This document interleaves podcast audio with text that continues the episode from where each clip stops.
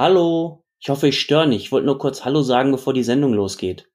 Nee, nee, kein Problem, nur rein. Äh, haben Sie, haben Sie alles, was Sie brauchen? Ja, ja, ja, soweit alles, alles prima. Ich habe mich äh, nur gefragt. Ja, nur raus damit. Äh, ich will auch, dass es äh, unseren Gästen gut geht. Also eigentlich, eigentlich ist ja alles schon in Ordnung hier. Aber äh, was macht dieser komische Mann in meiner Garderobe? Ach so, der. Ja, sorry, wir beachten den schon gar nicht mehr. Das ist Martin Semmelrogge, der wohnt hier. Das Gelände heißt Semmelrogge Studios und deswegen eben. Also am besten lassen Sie ihn einfach in Ruhe. Hat da wer meinen Namen gesagt? Ist gut, Herr Semmelrogge. Entschuldigung, jetzt haben wir ihn aufgeweckt. Da macht ja nichts, die Sendung geht ja auch gleich äh, los. Ich war mal in das Boot. Oh, geht das schon wieder los? Ja, Herr Semmelrogge, das wissen wir. Bang, boom, bang. Der war vielleicht gut. Junge, Junge. Ist ja gut, Herr Semmelrogge. Ah, nee, nee, da hat er ja schon recht, ne? Der ist äh, so richtig geil, ne? Ja, das stimmt schon, aber ermutigen Sie ihn bitte nicht auch noch, sonst kann er die ganze Nacht nicht schlafen. Für sechs Oscars war das Boot nominiert. Sechs Oscars. Sagen Sie mal, Herr Semmelrogge, für wie viele Oscars waren denn Tierarzt Dr. Engel, Tierärztin Christine und Tierärztin Christine 2, die Versuchen nominiert? Äh, ich, ich leg mich wieder hin. Ja, tut mir leid, dass Sie das mit ansehen mussten. Ach, naja, wenn er schläft, ist er eigentlich ganz niedlich.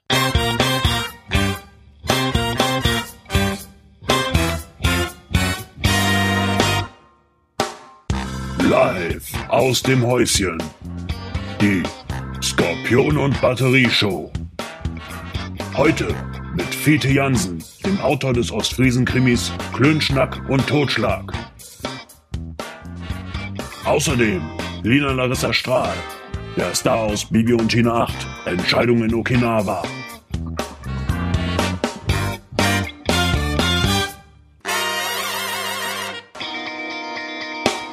Musik Guy Incognito und seine Electric Garage Band. Und hier ist er, Ihr Gastgeber, der Friseur von Boris Johnson. Commodore Schmidtle.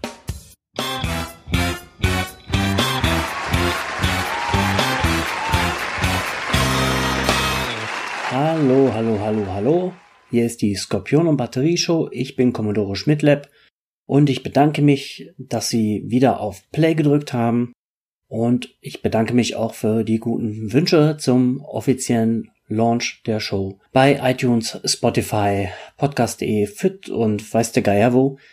Vielen Dank. Ich hatte ja auf Twitter auch um, um Rückmeldung gebeten. Es tut mir leid, ich bin irgendwie am aktivsten auf Twitter, aber man kann mir auch äh, schreiben oder mir eine Nachricht auf eine Mailbox hinterlassen, aber dazu später mehr. Und ich habe tatsächlich schon eine Rückmeldung bekommen, und zwar von, von Stefan. Der verbindet das mit ein paar Fragen. Ich will ja nicht nur einfach vorlesen, was ihm die, die Sendung gefällt. Ich will ja auf sein Feedback eingehen. Eine Frage war, wo nehme ich das Partywissen her?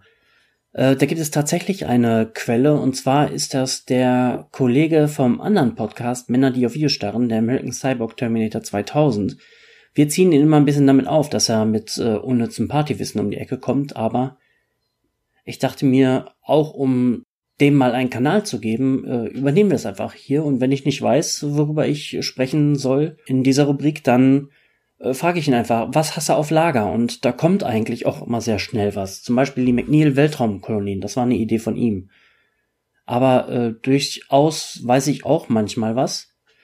Und ähm, das findet genauso seinen, seinen Weg hier rein. Also es ist einfach immer eine Frage, was interessiert einen. Und ähm, je abwegiger es ist, desto mehr interessiert es einen ja auch. Oder mich zumindest. Der Stefan würde sich auch über einen regelmäßigen Hasskommentar von mir freuen. Und beschreibt mich als ruhig, aber in den Worten fast cholerisch und ja, da frage ich mich, erwecke ich den Eindruck tatsächlich? Bin ich die ganze Zeit am Rumhaten? Ähm, das könnte eine Berufskrankheit sein aus dem Architekturstudium. Da hat man eigentlich somit als erstes gelernt, an den Arbeiten der anderen kein gutes Haar zu lassen. Das ist mir schon irgendwann im Studium aufgefallen und seitdem äh, versuche ich das eigentlich nicht mehr zu machen. Oder vielleicht kommt es auch vom zweiten Podcast, der sich ja mit Trashfilmen beschäftigt, wo dann auch halt tatsächlich einfach mal wirklich alles scheiße ist. und man es auch sagen muss. Aber grundsätzlich versuche ich ähm, nicht so negativ zu sein. Wenn du sagst, äh, ich bin es, ähm, muss ich wohl noch mal in mich gehen. Man kann das aber zum Teil auch, glaube ich, sehr einfach brechen. Manchmal sind da nur ein paar Worte zu nötig. So wie mein Vater hat ähm, das Rauchen nach 40 Jahren oder so aufgehört, einfach weil jemand mit ihm geredet hat. Ähm, es war natürlich jetzt irgendwie ein Therapeut oder so, aber da war nichts mit Nikotinpflaster und Cold Turkey oder so. Da hat man einfach mit ihm geredet und dann entsteht im Kopf der Eindruck, das macht keinen Sinn, warum tue ich das? Und dann lässt man es auch. Und das ist, glaube ich, sehr sinnvoll. Ich habe mich auch früher endlos über Leute aufgeregt, die auf der Rolltreppe stehen und wenn die Rolltreppe sozusagen am Ende ist und sie von der Rolltreppe gehen müssten und dann ihren Weg weitergehen, dann stehen bleiben. Ähm, aber irgendwann habe ich mal was gehört oder hat mir jemand mal so einen Satz gesagt. Ich kann den leider nicht mehr wiedergeben. Ich habe gar keine Ahnung, was es war. Und seitdem rege ich mich nicht mehr über die auf. Also das ist, funktioniert irgendwie doch recht easy.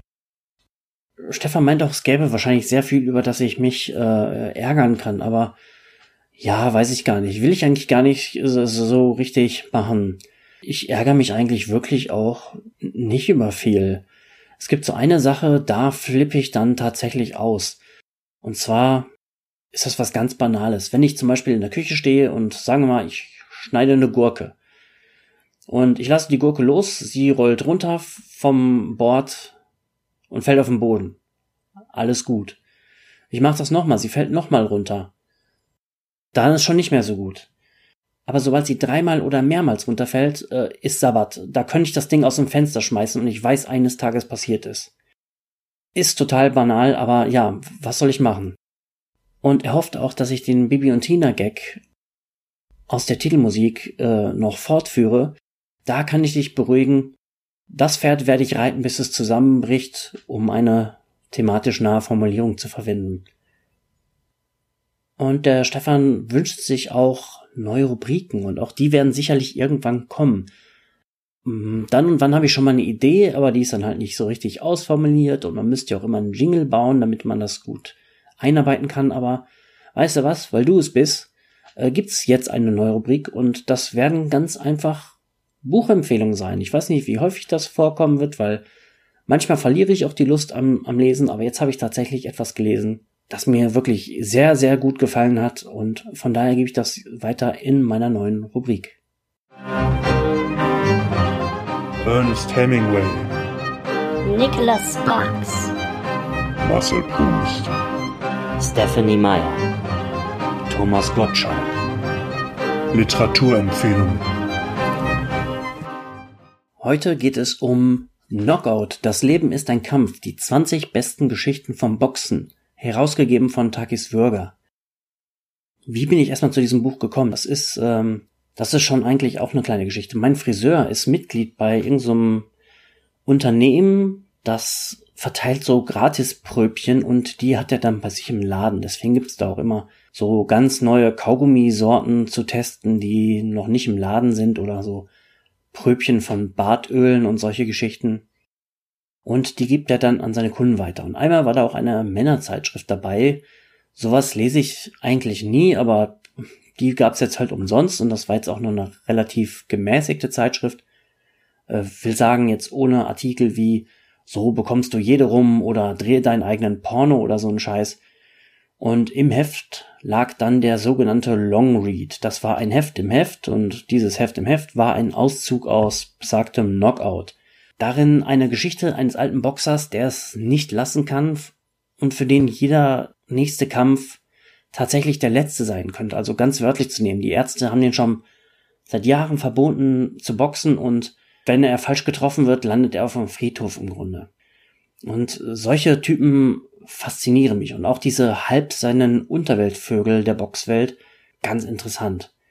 Hinzu kommt, dass ich, ähm, seit ich Rocky 1 mal gesehen habe, irgendwie auch so einen ganz weichen Fleck für Rocky und äh, Boxer in meinem Herzen habe.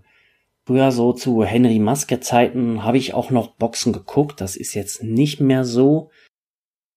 Warum? Ja, damals hat mein Vater, der Premiere hatte, das muss man vielleicht erklären, das ist ein Pay-TV-Kanal, der Vorgänger zu Sky, meinen ersten Mike Tyson-Kampf gezeigt. Und das hat dann alles verändert. Das war, glaube ich, der Kampf Mike Tyson gegen Evander Holyfield. Und als der Gong zum ersten Mal ertönte, ging Tyson los wie ein tasmanischer Teufel. Sowas hatte ich einfach noch nie gesehen. Dagegen bewegten sich Maske und Schulz mit der Geschwindigkeit eines Alpengletschers. Also das war überhaupt kein Vergleich. Und das war ja schon echt ein Knüller. Und dann gab es ja auch noch den Rückkampf. Und mein Vater hatte den schon live gesehen und ich habe mir dann die Wiederholung angucken können. Und als er den Stream dann abgerufen hat, äh, Stream, nennt man das so? Damals vielleicht noch nicht, weil es das Internet noch gar nicht gab. Auf jeden Fall sagte er, du wirst dich wundern. Und wer weiß, wie der Kampf ausging, weiß auch, warum er das gesagt hat. Äh, Tyson hat Holyfield in diesem Kampf nämlich ein Stück vom Ohr oder das ganze Ohr, ich weiß nicht, ich glaube nur ein Stück abgebissen und ähm, wie man sich dann vorstellen kann, war danach alles andere Fahrt. Maske und Co., ja, die konnten mir danach vielleicht noch ein müdes Stirnrunzeln abgewinnen, aber ähm, die Begeisterung für diese eingedellten Charaktere äh, ist aber geblieben. Tyson selbst hat auch ein Kapitel im Buch, angeblich von ihm selbst geschrieben und auch das ist ganz toll, äh, sehr, sehr lebendig, sag ich mal. Ähm, insgesamt sind es 20 Geschichten von Reportern und Autoren und da werden nicht nur die großen wie Ali und Schmeling behandelt, sondern auch so Randfiguren wie äh, Promoter und Cutman und sowas. Und ähm, fasziniert hat mich zum Beispiel eine Geschichte eines professionellen Verlierers. Der hat irgendwie so 30 Kämpfe oder so gemacht und davon 29 verloren. Also der wird bezahlt, um zu verlieren. Hat irgendeinen Promoter, einen neuen Boxer und der kann gar nicht wirklich boxen, sieht aber so aus. Und dann wird der Typ halt eingestellt, um jetzt seinen ersten Profikampf gegen diesen neuen Typen zu verlieren, damit die Statistik besser aussieht. Und dieser Verlierer, das ist halt eigentlich ein ganz enthusiastischer Typ, der liebt das Boxen wirklich und sagt immer, so eine Scheiße macht den Boxsport kaputt, aber er tut's halt doch eben für, für das Geld. Und auch traurig war, dass es da so Busse gibt, die aus Tschechien kommen, mit, auch mit ganz vielen professionellen Verlierern. Also die kommen aus Tschechien gefahren, lassen sich weichklopfen und dann fährt der Fleischbus wieder äh, nach Hause.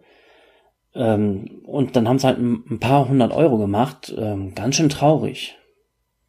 Ganz toll dagegen auch die Geschichte über James Fick, den Vater des Boxsports und den ersten anerkannten Schwergewichtsmeister Englands. Dessen Story ist so großartig und absolut filmreif. Man fragt sich schon beim Lesen, wann kommt der Streifen ins Kino? Also die müssen eigentlich nur Tom Hardy reinpacken und den Oscar im Vorbeigehen kassieren. Das ist unglaublicher Stoff. Und normalerweise ist es ja so, dass solche Sammlungen auch immer ein paar Rohrkrepierer in sich tragen, nicht so hier. Ähm, manche Texte tänzeln, manche hauen dich direkt um, aber gewinnen tun sie eigentlich alle. Das, da gibt's nur eine einzige Ausnahme und das ist auch leider der längste Text des Buchs. Der heißt Ego von Norman Mailer. Das ist so eine fast wissenschaftliche Betrachtung des Boxer-Egos und das wäre an sich interessant, aber ich fand's doch ein bisschen dröge und die Sprache war sehr anders. Das konnte ich irgendwie da noch nicht entschlüsseln. Entweder war das, dachte ich mir, es wäre ein sehr wunderlicher Typ. Der hat auch dauernd das N-Wort benutzt und das fand ich auch so seltsam. Ich so, was, was, was soll das? Warum, warum kommt der dauernd mit dem N-Wort um die Ecke? Ja, hat sich dann später herausgestellt, das ist ein Text aus dem Life Magazine von 1971. Damals hat man das wohl so gemacht, aber irgendwie das war nicht so meins. Trotzdem meine unbedingte Empfehlung, das Buch ist in gebundener Form leider nicht ganz günstig, kostet bei Amazon, glaube ich, 30 Euro.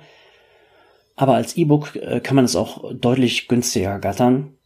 Und dazu äh, will ich euch einfach raten. Das war meine Literaturempfehlung.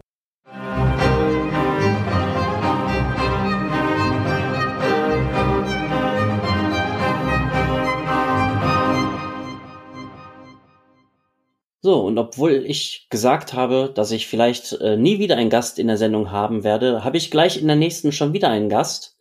Er führt das Kompendium des Unbehagens und in der Podcast-Szene nennt man ihn den Mann, der die ganze Nacht kann. Begrüßen Sie mit mir unseren Mann in Osaka, den produktiven und unkoordinierten Michael.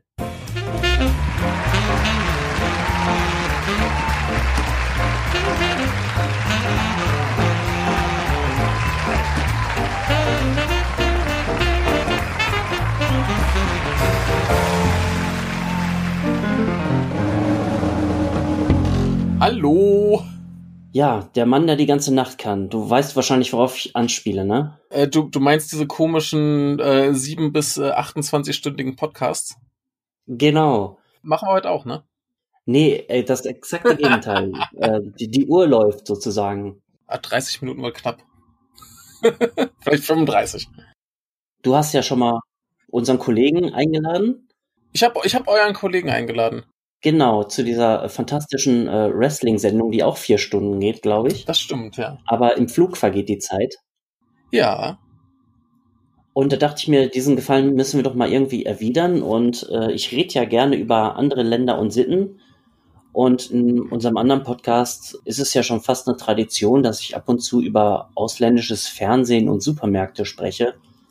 Und ähm, da ich in absehbarer Zukunft es nicht nach Japan schaffen werde, dachte ich mir, ähm, da kenne ich doch jemanden. Ja. Und jetzt bist du hier. Jetzt bin ich hier. Wie bist du überhaupt nach Japan gekommen? Denn das weiß ich wirklich gar nicht. Das weißt du wirklich gar nicht. Ähm, okay, ich habe äh, Japanologie studiert. Und ähm, ich bin im Laufe des Studiums irgendwann äh, für ein Jahr, beziehungsweise zehn Monate wurden es nur, weil das ein Unfall in Fukushima war, äh, bin ich, bin ich für Working Holiday quasi nach Japan. Und damals hat dann mein Chef gesagt, ey, wenn du irgendwann wieder nach Japan willst, dann sagst du Bescheid und dann äh, besorge ich dir ein Visum und dann kommst du nochmal her. So, und äh, ewige Zeiten später war ich jetzt auf Arbeitssuche und dachte mir, ey, fragst mal, ob die sich überhaupt noch an dich erinnern. Und da haben sie mir sofort einen Job angeboten und dann dachte ich mir, jo, warum nicht? Eine andere Chance habe ich wahrscheinlich im Leben nicht mehr, irgendwie noch mal längerfristig nach Japan zu gehen. Also es, war, gab auch nie eine Alternative, ne? Also es ist ja logisch, bei dem Studium versucht man nach Japan zu, kaufen, zu kommen und du bist der eine, der es geschafft hat, oder?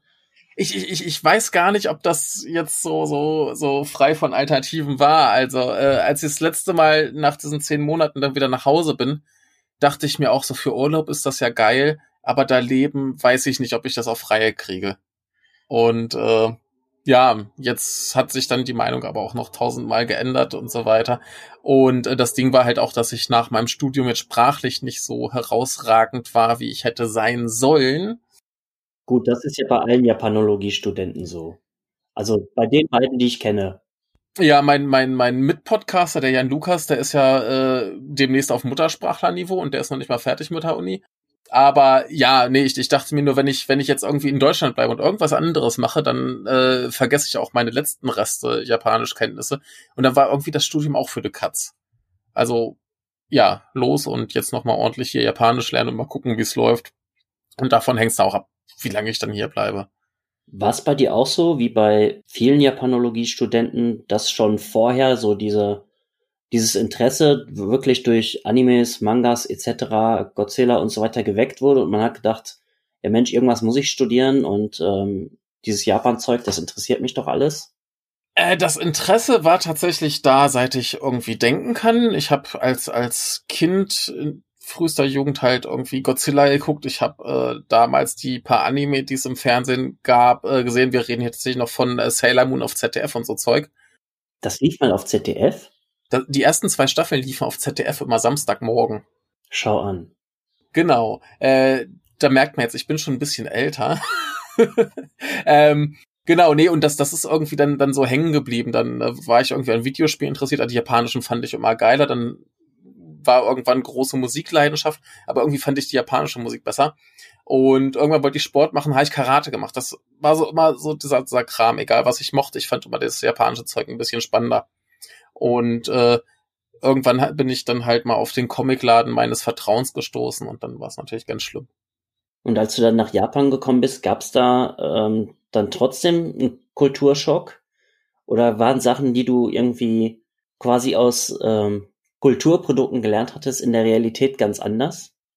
Ähm, Kulturschock, so der große, der blieb aus, weil ich doch schon relativ viel wusste relativ viel von anderen gehört hatte. Also es, es war jetzt nicht so, dass mich hier alles komplett äh, aus den Socken gehauen. Bloß als ich das erste Mal dann hier war, saß ich dann auch irgendwann im Zug und dachte mir, ja, das, das ist schon, das ist schon gut. Das gefällt mir hier. Ne? Ähm, nee, das sind dann eher so Kleinigkeiten, wie zum Beispiel, dass äh, sehr oft die Radfahrer statt zu klingeln einfach mit den Bremsen quietschen, weil die nie geölt sind. Oder ähm, äh, dass, dass man halt, äh, wenn man, wenn man Schnupfen hat, einfach so, so, so diese Geräusche macht, statt sich einfach die Nase zu schneuzen. Das Ne? ist aber, So- glaube ich, in ganz Asien so, oder? Das kann gut sein. Aber das, das, das sind so die Kleinigkeiten, die mich dann irritieren, die mich heute auch noch ein bisschen irritieren. Also wenn heutzutage auch wer niest, dann möchte ich mal Gesundheit wünschen. Das macht man hier halt nicht, ne? So, so Ja. Kleinigkeiten. Aber so der ganz große Kulturschock, der, der bleibt immer aus, äh, der, der blieb bei mir aus. Natürlich hast du immer noch so ein paar Sachen, wo du jetzt aus, aus äh, deutscher Gewohnheit dann in irgendwelche Fettnäpfe trittst. Dass du zum Beispiel mit Schuhen irgendwo hingehst, wo du eigentlich nicht hin darfst mit Schuhen. Aber ja, wie gesagt, der, der große Schock, der, der blieb mir erspart. Da habe ich ganz andere Geschichten gehört. Wenn ich im Ausland bin, dann gibt's ja doch mal so Sachen, wo ich denke, Mensch, warum funktioniert das hier so gut? Zum Beispiel in Nizza, der öffentliche Nahverkehr, der fast nichts kostet und immer pünktlich ist. Ach, ja, ne, die Züge sind hier natürlich auch ganz wunderbar, ne? Da ist schön ruhig, die Leute benehmen sich weitestgehend, die Züge sind pünktlich, ne? Das ist schon geil. Gibt's sonst noch was, wo du sagst, ey, Mensch, das könnten wir uns eigentlich von denen abgucken? Ähm, was könnte man sich hier noch abgucken? Halt so, so, so generell so ein paar Benimmregeln. Äh, Supermarktmusik. Können wir uns gerne abgucken. Äh, generell äh, die ganze Popkultur. Wir scheinen ja in Deutschland keine Popkultur zu haben. Da können wir uns noch äh, sehr viel von abschneiden. Äh, was ich persönlich ganz toll finde als äh, Hobbymusiker, ist, dass du keinen Proberaum mieten musst, sondern dass du einfach in ein Studio gehen kannst und dann sagst du, hey, ich möchte mal eine Stunde hier äh, Musik machen und dann kriegst du deine ganze Ausrüstung, musst selber nichts haben und kannst einfach Musik machen. Ja, aber sonst so, so im, im Alltagsleben natürlich Konbinis. So diese 24-Stunden-Läden, die äh, an jeder Ecke sind. Du kannst immer einkaufen. Das ist tatsächlich eine Frage, die ich aufgeschrieben habe. Wie, also, ich rede ja, wie, wie gesagt, immer gerne über die ausländischen Supermärkte und ich habe mich Ja. immer gefragt, ähm, ist diese Funktion des, des Spätis, des Kiosk in Japan vielleicht schon gar automatisiert von Automaten übernommen worden? Gibt es sowas wie ein Kiosk oder halt diese Märkte, die du jetzt angesprochen hast? ja. Welcher Natur sind diese Märkte? Äh, da sind noch ganz klassisch Menschen drin, die 24 Stunden vor sich hin leiden und äh, Ist, also ist richtig groß mit reingehen, nicht mit an ein äh, Fenster gehen und so. Nein, nein, nein, du gehst da rein wie in einen ganz normalen Laden. Die haben auch alles, was du brauchst. Also im Zweifelsfall kriegst du da auch irgendwie noch mal ein Hemd oder so. Und ähm, ja, alles, was du zum Überleben brauchst, ist natürlich alles auch ein bisschen teurer. Äh, ganz viel Essen, Trinken natürlich, äh, Hygieneprodukte, Schreibutensilien. Du kriegst alles. Du kannst da am Automaten deine Konzertkarten kaufen, was sehr, sehr geil ist. Äh, du hast da einen Geldautomaten, an dem du alles machen kannst, was du irgendwie für die Bank brauchst. Und das alles in so ein, so ein kleines Ding gepresst, was in der Nacht äh, leuchtet wie der heilige sonst was. Okay, und das wahrscheinlich auch an Feiertagen geöffnet, ne? Immer. Aber äh, an Feiertagen, da kennen auch mittlerweile die Supermärkte nichts mehr. Ich weiß noch, das letzte Mal, als ich hier war, ähm, da war dann wenigstens zu Neujahr so mal zwei, drei Tage alles zu. Aber das war dies Jahr auch nicht. Da war wirklich dann ersten ersten waren ein paar Supermärkte geschlossen und nächsten Tag war schon wieder alles, alles geöffnet. Also mit, mit Feiertagen sind die komplett schmerzbefreit. Hier gibt's ja auch diese Golden Week, wo quasi alle dieses Jahr was für zehn Tage frei haben, wo dann die Leute teilweise schon mit ihrer vielen Freizeit überfordert waren. Aber äh, natürlich nicht die Supermärkte. Es klingt so, als würde Japan jetzt gegen diesen Trend gehen, den es jetzt bei uns gibt, dass man irgendwie diese ganzen Läden immer zusammenclustert zu, zu Zentren und äh, die Innenstädte sozusagen aussterben lässt. Ähm, ist das wirklich so? Gibt's da, ist es noch so, wie wir es jetzt von früher kannten, mit, mit Kleinläden? Sterben da oder sterben in Japan auch die Innenstädte aus? Gibt es überhaupt Innenstädte? Ähm, es gibt Innenstädte. Also ich, ich kann jetzt primär über, über Osaka reden. Ich war halt auch in ein paar anderen Städten. Ich war auch mal in Tokio. Aber äh, Osaka hat halt in der Innenstadt so mehrere Stadtzentren, eigentlich so, so zwei große Zentren. Eins im Norden, eins im Süden. Und ähm, ansonsten natürlich hat so jeder Bezirk auch seine Geschäfte. Und ähm, nee, du hast tatsächlich immer noch sehr, sehr viele kleine Geschäfte. Also im Vergleich zu vor acht Jahren merkst du schon, von denen schließen auch mehr und mehr. Gerade so die Jüngeren, die, die gehen dann auch lieber irgendwie ins, ins äh, Restaurant von irgendeiner Restaurantkette statt irgendwie in die kleine Butze, wo ich immer noch leidenschaftlich gerne hingehe. Aber äh, nee, du hast immer noch sehr, sehr viele kleine Geschäfte. Das ist ganz toll. Und äh, in, in Supermärkten gibt's ähm, in Japan Abteilungen, die es bei uns zum Beispiel gar nicht gibt. Oder wäre ich zum Beispiel überrascht davon, dass die Käsetheken in japanischen Supermärkten unendlich groß sind oder sowas?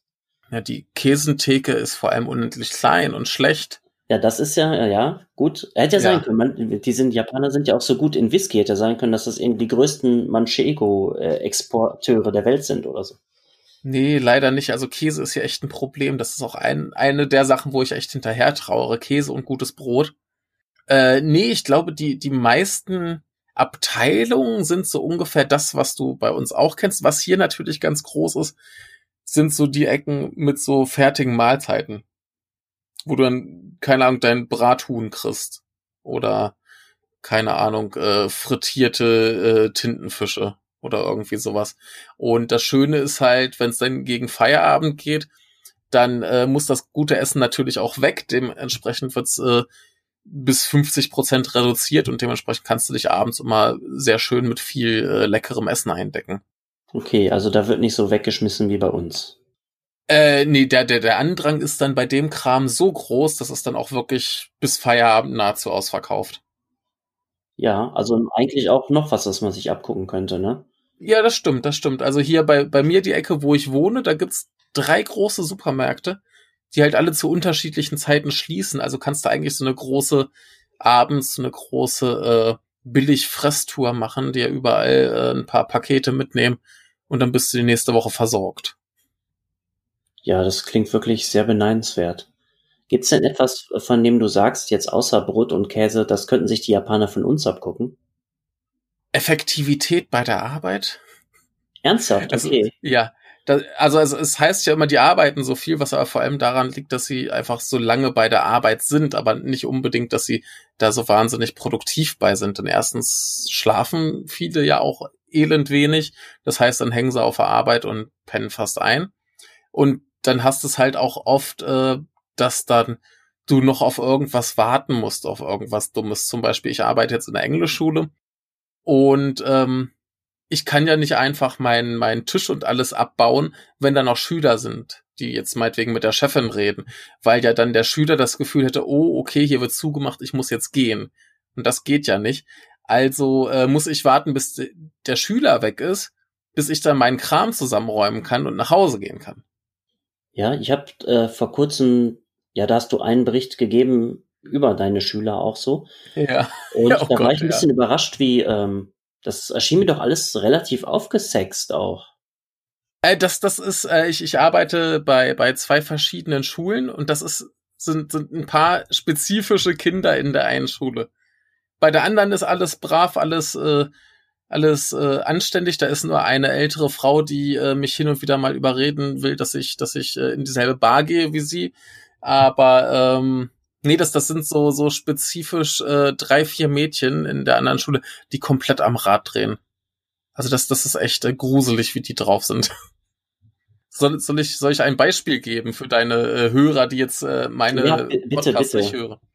Also das, das große Highlight war, dass die eine halt wirklich da saß in ihrer Schuluniform. Schuluniform für Mädchen heißt, die hat einen Rock an und die äh, legt dann ihre Füße auf den Tisch und spreizt ihre Beine, dass man da halt äh, sehr tiefe Einblicke gewinnen konnte, wenn man das denn wollen würde. Wir reden hier über ein Mädchen von elf, zwölf Jahren, da, da guckt man halt nicht hin. Was soll das alles? Das, äh, ne? Und äh, dann saß sie da halt mit brei breit gespreizten Beinen und sobald irgendwann ihre äh, Richtung geguckt hat, schrie sie laut Hentai, was halt so viel heißt wie äh, Perversling. Aha. Ja. Ja, die, die hat's auch einmal gebracht. Also ich, da stand ich neben ihr, habe ihre Aufgaben äh, überprüft und dann hat sie nur so vor sich hingeholt, so Sex, Sex, Sex, Sex, Sex, Sex, Sex. Ja, äh, nicht so schön. Ja, kommen wir doch vielleicht ähm, zu etwas Schöneren. Ja. Äh, Japan ist ja nicht überall gleich. Was macht denn die Region um Osaka aus? Die Region um Osaka macht erstmal vor allem ähm, der Dialekt aus, der äh, herrlich ist, weil es plötzlich äh, Betonungen gibt und äh, die Leute generell ein bisschen lustiger reden, ein bisschen äh, emotionaler klingen. Ähm, die Gegend ist berühmt für für äh, Comedy. Hier gibt's ja so ein, so ein ähm, spezielles Format von äh, Stand-up-Comedy, das heißt Mansei. Das ist immer so ein, so ein Duo-Performance, wo dann quasi einer den Idioten spielt und einer den Cleveren und die dann so lustige Dialoge aufführen. Ein bisschen wie wir, wir beide jetzt, ne? Und ähm, ja, das, das ist einmal hier ein großes Ding. Ähm, dann gibt's hier natürlich um Osaka rum noch so Kyoto und Nada, die halt für den ganzen Kulturkram zuständig sind. Wir haben äh, Kobe nebendran, was ja so ein bisschen die äh, eher westlich geprägte äh, Stadt ist. Und ähm, natürlich ist hier bekannt, das Essen in Osaka ist ja jetzt speziell äh, Okonomiyaki und Takoyaki. Ich weiß nicht, ob du weißt, was das ist.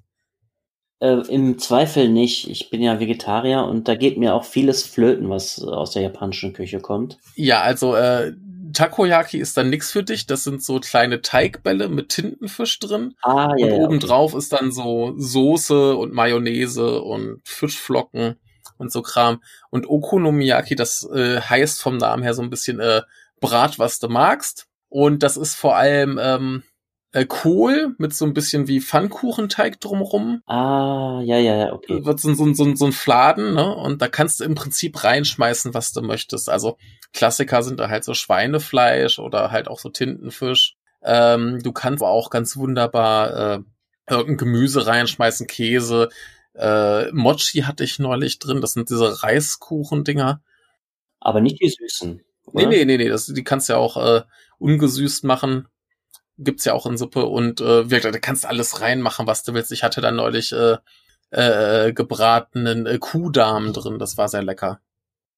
Ich bin bei, bei Pfannkuchen bin ich immer, da kneife ich, muss ich sagen. Ich hab die, ich koche meistens eher dann koreanisch Ja, und da habe ich mir auch schon ein, zwei Mal so, so einen Pfannkuchen-Mix mitgenommen in der Hoffnung, dass das äh, besser klappt. ja, Ähm, Pfannkuchen, das wird halt bei mir immer Kaiserschmarrn. Also es hat die zwei, drei Male gegeben, an die ich stolz zurückdenke, wo alles geklappt hat. ja. Aber selbst mit so ähm, Pancake Helper und so, ähm, das ist mir nicht gegeben. Das ist kein Talent, Ja, das ich habe. Also wirklich, das, das ist jetzt in dem Sinne kein Pfannkuchen, sondern dieser Teig ist wirklich nur dazu da, um den Rest zusammenzukleben.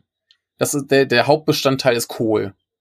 Ja. du hast ja vorhin den äh, Humor erwähnt. Ja. Konntest du von Anfang an drüber lachen oder ist es, muss es irgendwie mit der Zeit lernen, über japanischen Humor zu lachen? Das, das, das kommt auch ein bisschen drauf an. Ich habe mir hier neulich erklären lassen, mal den Unterschied zwischen äh, Tokio-Humor und Osaka-Humor. Und äh, der Tokio-Humor, der ist so ein bisschen das, was in Deutschland auch gerade cool ist, so ein bisschen so ironisch, ein bisschen cleverer. Und in, in Osaka ist es so wirklich der, der dumme, äh, da fällt jetzt einer auf der Schnute Humor. Und ähm, das Problem ist halt so mit, mit Stand-up-Comedy, das ist mir sprachlich noch zu schwierig. Das verstehe ich nicht genug, um das jetzt witzig zu finden. Aber ähm, du hast ja auch im Fernsehen ganz viel diese, diese Comedy-Shows und dann diesen, diesen äh, Pipi Kaka, sonst was Humor, äh, den kann ich äh, sowieso von Haus aus gut ab. Ja, ich habe neulich bei Amazon, da sind jetzt auch irgendwie so ein paar japanische Sendungen angekommen. Okay. Da habe ich gedacht, jetzt gucke ich mir mal eine an. Mhm. So eine Art Big Brother der Komiker, die wurden da irgendwie alle eingeschlossen und mussten sich gegenseitig zum Lachen bringen und wer lacht, fliegt raus. Ja. Das klang ja erstmal ein bisschen wie dieses Silent Library Format, wo ich mich damals kaputt gelacht Mhm. habe. Aber über diese Sendung konnte ich überhaupt nicht lachen. Da hat sich einer einfach ein Babykostüm angezogen und da so hingestellt Mhm. Und die, die ersten waren schon kurz vorm Verrecken. Das habe ich irgendwie nie, das hat sich mir nicht erschlossen, das muss ich schon sagen. Ja, gibt halt auch schlechte Sendungen. Ne? Ja, das waren, das waren wahrscheinlich alles große, namhafte Komiker aus Ja, Japan, aber gut, aber das muss ja auch nichts heißen. über so ganz alberne Sachen wie, ähm, ah, Chromati High School, hast du das mal gelesen? Äh, nee, sagt mir gerade gar nichts. Das ist halt ein Highschool-Manga. Da kommt ein, ein Typ, der es irgendwie im Leben immer zu einfach hatte, auf oder er geht freiwillig an die schwierigste Schule in der Stadt. Mhm.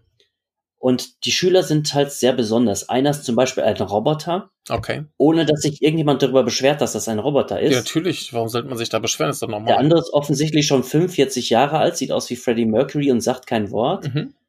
Irgendwann kommt dann noch ein Gorilla in die Klasse. Das ist auch wahnsinnig albern, aber das hat mich tatsächlich dann irgendwie doch immer noch gekriegt. Ja. Ähm, ja, nee, wie gesagt, da, da muss man halt auch ein bisschen gucken, welche Art von Humor einem liegt. Ne? Also ich erinnere mich noch zum Beispiel an, äh, habe ich, hab ich mal auf YouTube gesehen, so eine, so eine alte Comedy-Show von Takeshi Kitano. Und da haben sie dann so Sachen gemacht, wie zum Beispiel so irgendwo auf der Straße, äh, auf, auf die Straße so eine, so eine Klebefolie hingepackt, dass dann wirklich jeder, der lang gegangen ist, äh, festklebte am Boden. Das ist so total dummer Scheiß, aber das packt mich dann doch irgendwie, ne? So ganz, ganz blöde oder, oder gab's mal irgendwie so eine Sendung, das, das war mir, das war mir dann auch zu doof.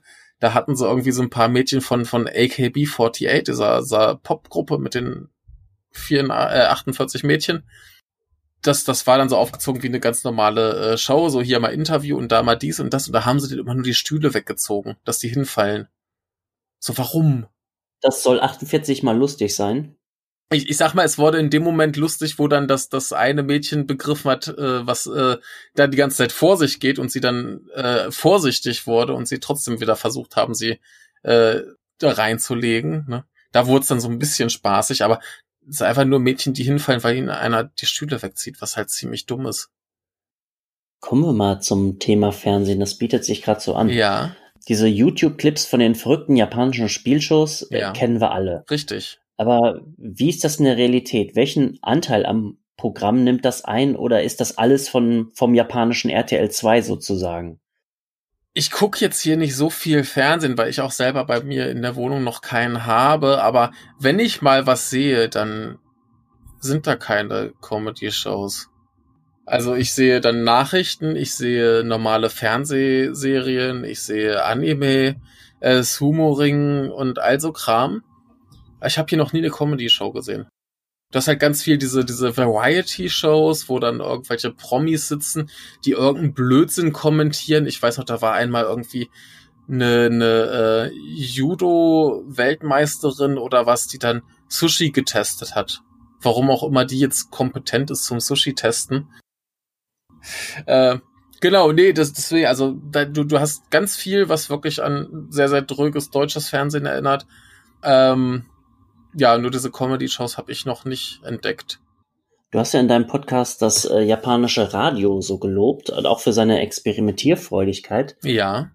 Ist das etwas, was sich dann durchzieht? Trifft das auch auf das Fernsehen zu? Würdest du das sagen, dass die experimentierfreudiger sind? Was ich vom Fernsehen gesehen habe, ist wirklich relativ bieder und dröge. Ich, ich kenne auch so ein paar von diesen, in, in Japan heißt es ja mal, äh, äh, Fernsehdramen, also was, was wir einfach als Serie betiteln wollen, die sind auch größtenteils äh, qualitativ nicht so toll und äh, ganz, ganz furchtbar teilweise. Und da, da gibt's halt Unmengen von. Und ähm, beim Radio, ich, ich äh, höre halt, ich würde freiwillig kein Radio hören, das kriege ich ja auch immer nur so beiläufig mit. Aber wenn ich zum Beispiel irgendwo in einem, in einem Restaurant sitze und da läuft Radio, dann laufen da auf jeden Fall ein, zwei, drei gute Lieder, wo ich dann schon überrascht bin, weil ich das im Deutsch, vom deutschen Radio nicht kenne. Ähm, nee, das, das ist einfach, dass das hier äh, der Musikmarkt halt qualitativ viel, viel besser ist.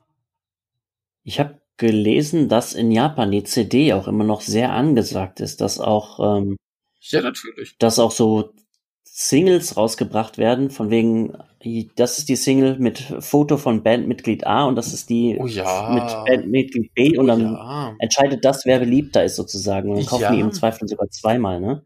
Ja, wenn es denn bei zweimal bleibt. Ich habe da mal von einem Fall gehört, da war wirklich dann so, ein- so ein Fan von, ich glaube, das waren auch AKB oder irgend so eine, Mädchen-Idol-Gruppe.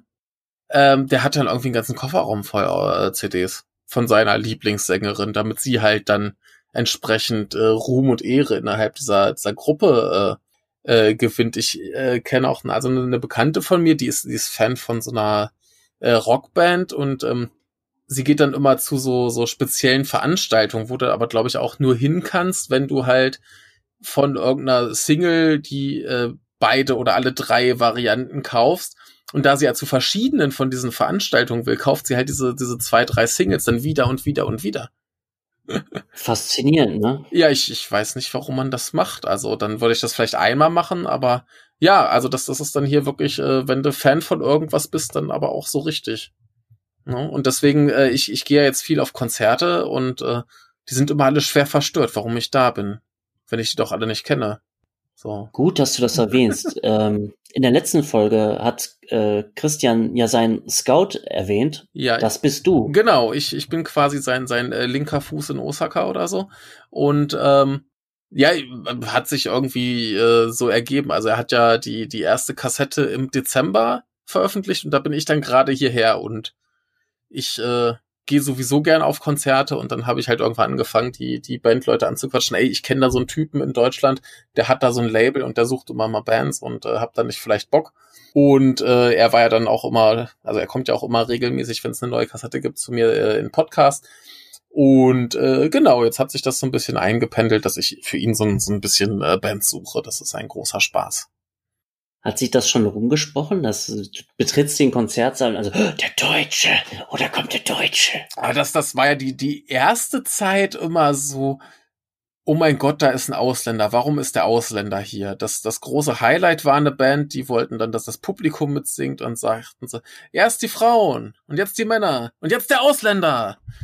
Ne, das war so ein bisschen, es war so ein bisschen äh, sehr schlimm, aber sehr lustig. Ich hatte viel Spaß und ähm, ja, das, das war für die erstmal schwer verstörend und dann sind sie natürlich alle neugierig. So, wen, welche Band kennst du, dass das dich hierher treibt? Dann habe ich natürlich die erste Zeit gesagt, ich kenne gar keine. Ich hatte einfach Bock auf ein Konzert zu gehen und habe gesehen, hier spielen viele Bands, vielleicht ist eine davon gut. Ne? Und dann waren die alle äh, schwer beeindruckt und ähm, ja, naja, und so langsam, man, man findet ja dann auch irgendwann Bands gut und geht dann immer wieder auf Konzerte von denselben Bands. Dementsprechend hat sich so ein bisschen, glaube ich, schon rumgesprochen, zumindest in so manchen Kreisen. ne? Also die, die kennen sich ja auch alle untereinander. Das kann ja für dich einfach nicht schlecht sein, ne? Nö, das kann für mich nicht schlecht sein. Das war ja dann auch schon so, dass dass teilweise Bands, die dann hier bei Get Your Genki mitgemacht haben, mich angeschrieben haben, so von wegen, ey, komm doch zu uns aufs Konzert, wir äh, reservieren dir eine Karte, muss keinen Eintritt bezahlen. Ist auch schön, Ja. freue ich mich. Das geht ja doch irgendwann ganz schön ins Geld. Ist ja jetzt nicht so wahnsinnig teuer, aber da hast deine 20 Euro Eintritt, dann trinkst ja noch was und dann willst du noch ein paar CDs mitnehmen und dann bist du am Ende doch wieder bei, bei 50 Euro oder so. Ähm, du hast das gerade mit erwähnt, von wegen, und jetzt singt der Ausländer. Äh, wie ist denn das generell? Ähm, wie wirst du da aufgenommen? Ist das ein bisschen so wie, wenn Deutsche in die Schweiz kommen, dass sie sozusagen erst äh, gar nicht stattfinden oder nicht zum Saufen nach der Arbeit eingeladen werden, erst wenn sie sich einheiraten? Ähm, ich sag mal, das letzte Mal, als ich hier war, war es ganz oft so, ich bin irgendwo hingekommen und alle sind in Panik ausgebrochen. Da ist ein Ausländer, wir können kein Englisch, was machen wir jetzt? Das ist auch egal, wie gut du denn Japanisch sprichst, die haben erstmal Panik. Ja, und ähm, diesmal ist es aber irgendwie so, ich komme dahin, die werden so ein bisschen unruhig und gucken erstmal, was ich mache. Und wenn ich dann anfange, Japanisch zu reden, dann sind sie alle super froh und dann äh, ist Halligalli Drecksau-Party. Also ich hatte es neulich, ich, ich gehe hier regelmäßig in so ein äh, Restaurant zum Trinken primär und dann saßen da zwei Typen neben mir, die haben mich da angequatscht und irgendwann kam was drauf, dass ich ja irgendwie neulich Geburtstag hatte und das endete darin, dass wir bis morgens um 10 noch saufen und Karaoke singen waren. Ich habe die Leute vorher noch nie gesehen, keine Ahnung. Aha, okay. Du musst also aber schon irgendwie so ein bisschen Fuß in die Tür bekommen. Ne, du, du musst halt am besten einfach immer wieder an dieselben Plätze gehen und dass sich die Leute ein bisschen an dich gewöhnen können, ne? Also ist klar, wenn da erstmal erstmal irgendwo hinkommst und keiner weiß, was du bist, aber selbst selbst dann, da wundern sie sich erstmal so, warum ist jetzt ein Ausländer hier? Gerade wenn du irgendwo hingehst, wo nicht alles voller Ausländer ist. Wenn du jetzt natürlich in die Ausländerbar gehst, dann ja, ne, ist das halt einfach nur noch einer mehr. Aber wenn du halt zu so einem Konzert gehst, wo sowieso schon irgendwie ein Publikum von vielleicht 20, 30 Leuten ist und du da als einziger Ausländer stehst, dann kommen sie natürlich alle angelaufen, so, äh, warum bist du hier? Erkläre dich, ne, so. Und alle wollen deine Freunde sein und das ist halt schön, ne? aber äh, ja, wir, mittlerweile klappt es tatsächlich ganz gut. Also wenn du den klar machst, hier, ich kann ein bisschen Japanisch sprechen, dann äh, wirst du eigentlich überall ganz freundlich aufgenommen. Meine Erfahrung. Ähm, was sind denn die Klischees oder das Bild von Deutschen in Japan? Was kriegst du so mit? Was erwarten die Leute von dir? Das, das, das, das ist auch so eine Sache, die ich beim letzten Mal ganz arg hatte. Ich bin nach Japan gekommen und mochte kein Bier. Das interessiert die aber nicht. Die haben gehört, dass ich Deutscher bin, dann hatte ich ein Bier vor mir stehen, dann sollte ich das trinken. Weil ich ja Deutscher bin und jeden Tag Bier trinke. Und zwar sehr viel. und äh, natürlich essen wir alle jeden Tag ganz viel Wurst. Ja? Du, ja, das ist teilweise doch wahr, ne? Genau. Und die, die anderen Sachen, die äh, alle wissen, sind halt äh, diverse Autohersteller. Äh, Autobahn kennen ganz viele. Äh, viele sprechen mich auf deutschen Heavy Metal an. Aha. Ja, gerade gerade halt so so in Musikerkreisen, die kennen halt alle irgendwie so. Ach, so wegen Rammstein oder ja, was? Rammstein, Halloween, so Sachen. Ne? Und Ich finde gar nicht, dass Deutschland so eine wahnsinnig große Heavy-Metal-Nation ist. äh, früher mal, früher mal. Früher hatten wir deutlich mehr, glaube ich. Ja, klar, Krokus und den ganzen Krempel, aber das ist nur wirklich lange her. Ne? Ja, aber da sprechen mich halt immer noch viele drauf an. Na, also wir gerade Halloween kennen noch ganz viele. Oder Michael Schenker. Wenn ich sage, ich heiße Michael, dann kommen alle an mit Michael Schenker. Oder Michael Schumacher. Ja. Ja, dann lieber Michael Schenker. ja, genau. Ähm, ja, ansonsten hat sich auch rumgesprochen, dass jetzt im Moment ganz viel äh, so so so elektronische Musik in Deutschland am äh, äh, am gemacht werden ist. Ähm, nee, was denn noch? Ähm, äh, äh, äh, ja, Wurst, Bier, Autos, Autobahn, Metal. Ich kenne ja immer nur so ähm, das Fantasiedeutschland aus Animes, Ja. wenn da irgendwas in, in Fantasyland spielt Ja. und das soll offensichtlich Deutschland oder Ja. Österreich sein oder sowas, ähm, dass da quasi so eine Riesenmetropole komplett aus Fachwerkhäusern ist. Ähm, nee, wa- wa- was äh, noch ganz viele kennen, ist einmal hier die, äh, wie heißt das denn auf Deutsch? Sagen mal Romantic Road. Wie heißt, äh, romantische Straße wird mir hier gerade angezeigt. Äh, mal gucken, was äh, Wikipedia, äh, romantische Straße tatsächlich. Äh, kennen, kennen ganz viele. Und natürlich äh, ganz berühmt das Schloss Neuschweinstein. Die sagen das tatsächlich alle Schweinstein, bis ich ihnen dann erkläre, dass sie gerade halt Schwein statt Schwan sagen. Äh, Finde ich immer ganz lustig, weil es ja in Deutschland irgendwie ke keine Sau kennt. Das Schloss Neuschwanstein? Ich war da. Ich nicht. Ich, ich kenne es eigentlich nur aus, aus äh, wie hieß denn diese alte Fernsehserie? Ich glaube, so eine Arztserie oder so in den 80ern. Ja, wahrscheinlich war das Tierarzt Dr. Engel. Ja, irgendwie sowas. Mit Martin Semmelrogge. Ja. Ähm, nee, keine Ahnung, weiß ich nicht mehr. Aber äh, das, deshalb kenne ich das, weil ich es im Fernsehen halt gesehen habe. Aber sonst wäre es mir auch kein Begriff. Genau, das, das ist so ein Ding, was alle kennen. Und sonst, ja, das sind so die, die, die schlimmen Klischees eigentlich. Und dann natürlich, dass wir ganz viel arbeiten. Ja, hm. Ja. Ja, das, das ist immer so, dass das Bild von denen, dass, dass wir äh, ähnlich fleißig sind wie sie. Also vi- viele, gerade so, so ältere Japaner haben so, so, dass das Bild, dass das äh, Deutschland und Japan zumindest arbeitstechnisch so eine Liga ist. Dann möchte ich schon mal sagen, ja, wir haben aber keinen Tod durch Überarbeitung. Ja, da gibt's ein eigenes Wort für, ne? Karoshi, Ah. ja. Ja, ich hoffe, da komme ich nicht und dann gehe ich doch lieber wieder nach Hause. Das muss ich nicht haben. Dann meine, meine letzte Frage. Jo. Ähm, Sind wir schon am Ende. gibt's noch das, das große gesellschaftliche Lagerfeuer, um, um das sich Japan versammelt? Also, wenn es nicht Wetten das, japanisches Wetten das im Fernsehen ist, ähm, wo kommt man zusammen und fühlt man sich japanisch? Äh, das ist tatsächlich schwierig, weil eigentlich alle so in ihre Arbeit eingebunden sind, dass äh, ich, ich glaube gar nicht, dass die alle groß äh, zusammenkommen, um sich japanisch zu fühlen. Weiß ich gar nicht, ob es hier so dass das große Event gibt oder das große Ding, was alle im Fernsehen gucken oder so. Ähm, schwierig, weil halt wirklich alle alle so permanent äh, gestresst sind in ihrem äh, Streben nach Karoshi, ähm, das schwierig ist. Wüsste ich nicht. Tja, mit dieser Enttäuschung enden wir dann jetzt.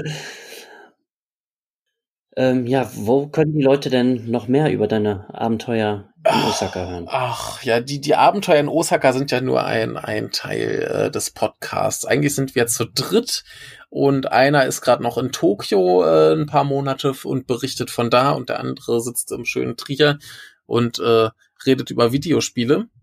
Und äh, hören kann man das alles unter komdehagens.podcaster.de oder ihr sucht einfach irgendwo nach dem Kompendium des Unbehagens und dann findet ihr es. Äh, wir sind auf Twitter, at komdehagens. Wir sind sogar noch auf Facebook. Äh, einfach mal suchen. Und äh, ja, überall vertreten. Ich glaube, auf Spotify sind wir mittlerweile auch zu hören. Ja, dann von mir aus auch nochmal die, die Hörempfehlung. Natürlich empfehle ich besonders die äh, Folge mit dem Kollegen Trash Bronson, äh, das vier Stunden Wrestling Gespräch, das, wow, es heißt sowas wie der Aldi Bret Hart oder so die Folge. Irgendwie ne? sowas, ja, ja, ja, ja. Äh, findet ihr. Am, am besten hört euch sowieso komplett durch, dann habt ihr auch äh, viel zu tun. komplett durch. Ich, ich, ich glaube, es gibt niemanden, der alle Folgen gehört hat, äh, mich inklusive. Du, ey, bei, bei 28 Stunden, da, da hört's auch bei mir auf. Nee, das, da das, das war ja auch nur, nur äh, Ausnahmesituation. Das war der Geburtstag vor zwei Jahren. Ja, aber wenn man alles hören will, das sind, ich glaube, wir sind immer bei 560 Folgen. Hat man zu tun. Ja, die ja. Deutschen arbeiten eben doch sehr fleißig. Ja, wenn wir nicht gerade faul sind. Ne? Ja, vielen Dank, Michael. Du hast äh, uns doch, glaube ich, einiges beigebracht über Japan und die Japaner. Bis zum nächsten Mal. Ja, vielen Dank und äh, viel Spaß mit den kommenden Folgen der Skorpion und Batterie Show. Bleibt nur noch zu sagen, wenn ihr Kontakt aufnehmen wollt, ihr findet mich bei Twitter unter @podcast_subs subs. Ihr könnt mir schreiben unter subs-podcast@hotmail.com oder sprecht mir auf die Mailbox beziehungsweise die Mailbox des Podcast-Netzwerks. Die Nummer lautet 030 20 84 86 83. Einfach sagen, für wen die Nacht ist, dann kommt's auch an.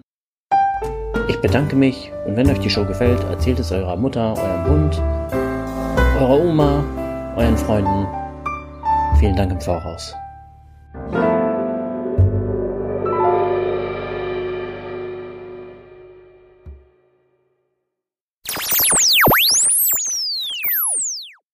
Dieser Podcast ist Teil des Podcast-Netzwerks dbpdw. Die besten Podcasts der Welt.